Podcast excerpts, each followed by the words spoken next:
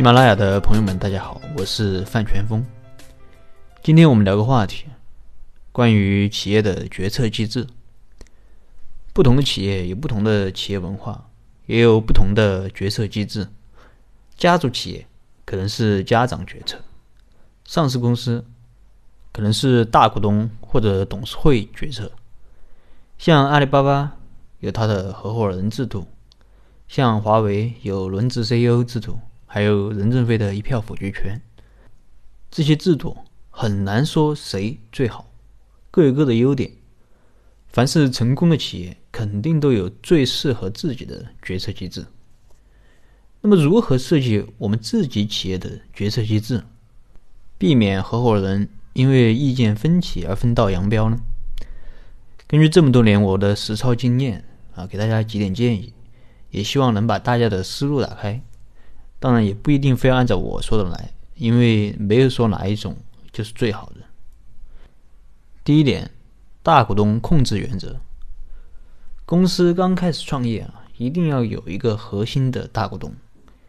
创业初期，公司高速发展，那么这个时候最重要的就是效率。如果公司刚开始创业，股东之间就搞什么民主投票，无疑会使效率非常低下。你从另外一个角度来说，如果刚开始创业，股东之间就有这样那样的不同意见，那么我认为就需要考虑一下彼此是否适合在一起创业了。因为一般情况下，意见的分歧经常是发生在公司有点成绩了，也赚了不少钱了，那么这个时候可能大家对今后的发展有一定的分歧。但如果刚开始创业就有分歧，那你得好好思考一下，你找到这群人到底适不适合跟你一起创业。所以创业初期不用想那么多，就一个核心大股东决策就好了。但这里要注意的是，不是说核心大股东决策就是让大股东搞一言堂，有事情肯定还是商量着来，对吧？啊，确实有不同意见了，再由大股东来决策。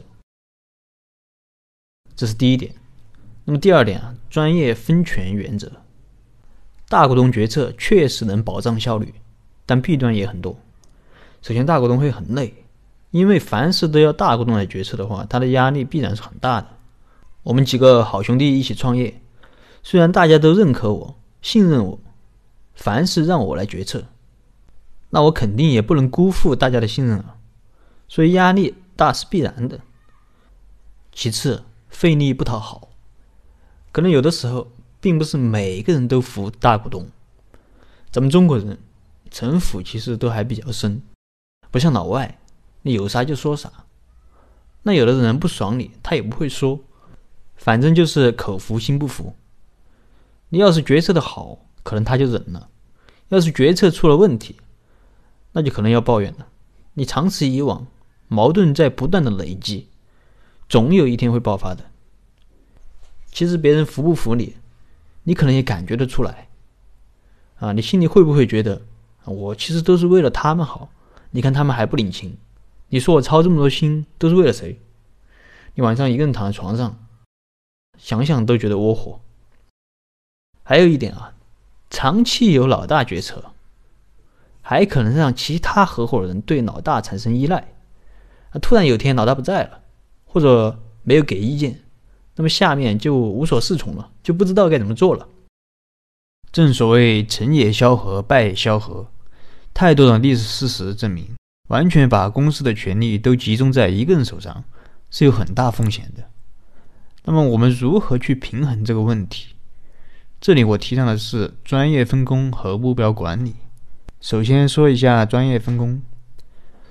合伙人在创业之初就商量好每个合伙人的职责，那么这个合伙人该做什么，那个合伙人该做什么，最好是明确的，这样自己的职责范围之内的事就由自己来决策，自己决策不了的可以和其他的合伙人商量，但是最终的决策还是要自己来，而且一旦出了问题，自己还要负责，权利和责任要互相统一，不要什么事情都由老大来决策。同时作为老大，也不要什么事情都去插一脚，这样每一个岗位的合伙人既得到了施展拳脚的机会，也肩负起了责任，成长得也比较快啊，老大也可以轻松一点，压力也没有那么大，可以把更多的时间花在思考企业的未来、企业的战略上面。就像任正非说的，凡是工作做得好的，都是分权合理的部门，事无巨细，眉毛胡子一把抓的，就不适合当主管。那么这就是今天和大家分享的如何设计好决策机制。另外还有三点啊，下一期继续和大家分享。如果你有疑问，你可以跟我留言或者添加我的微信，我们再深入沟通。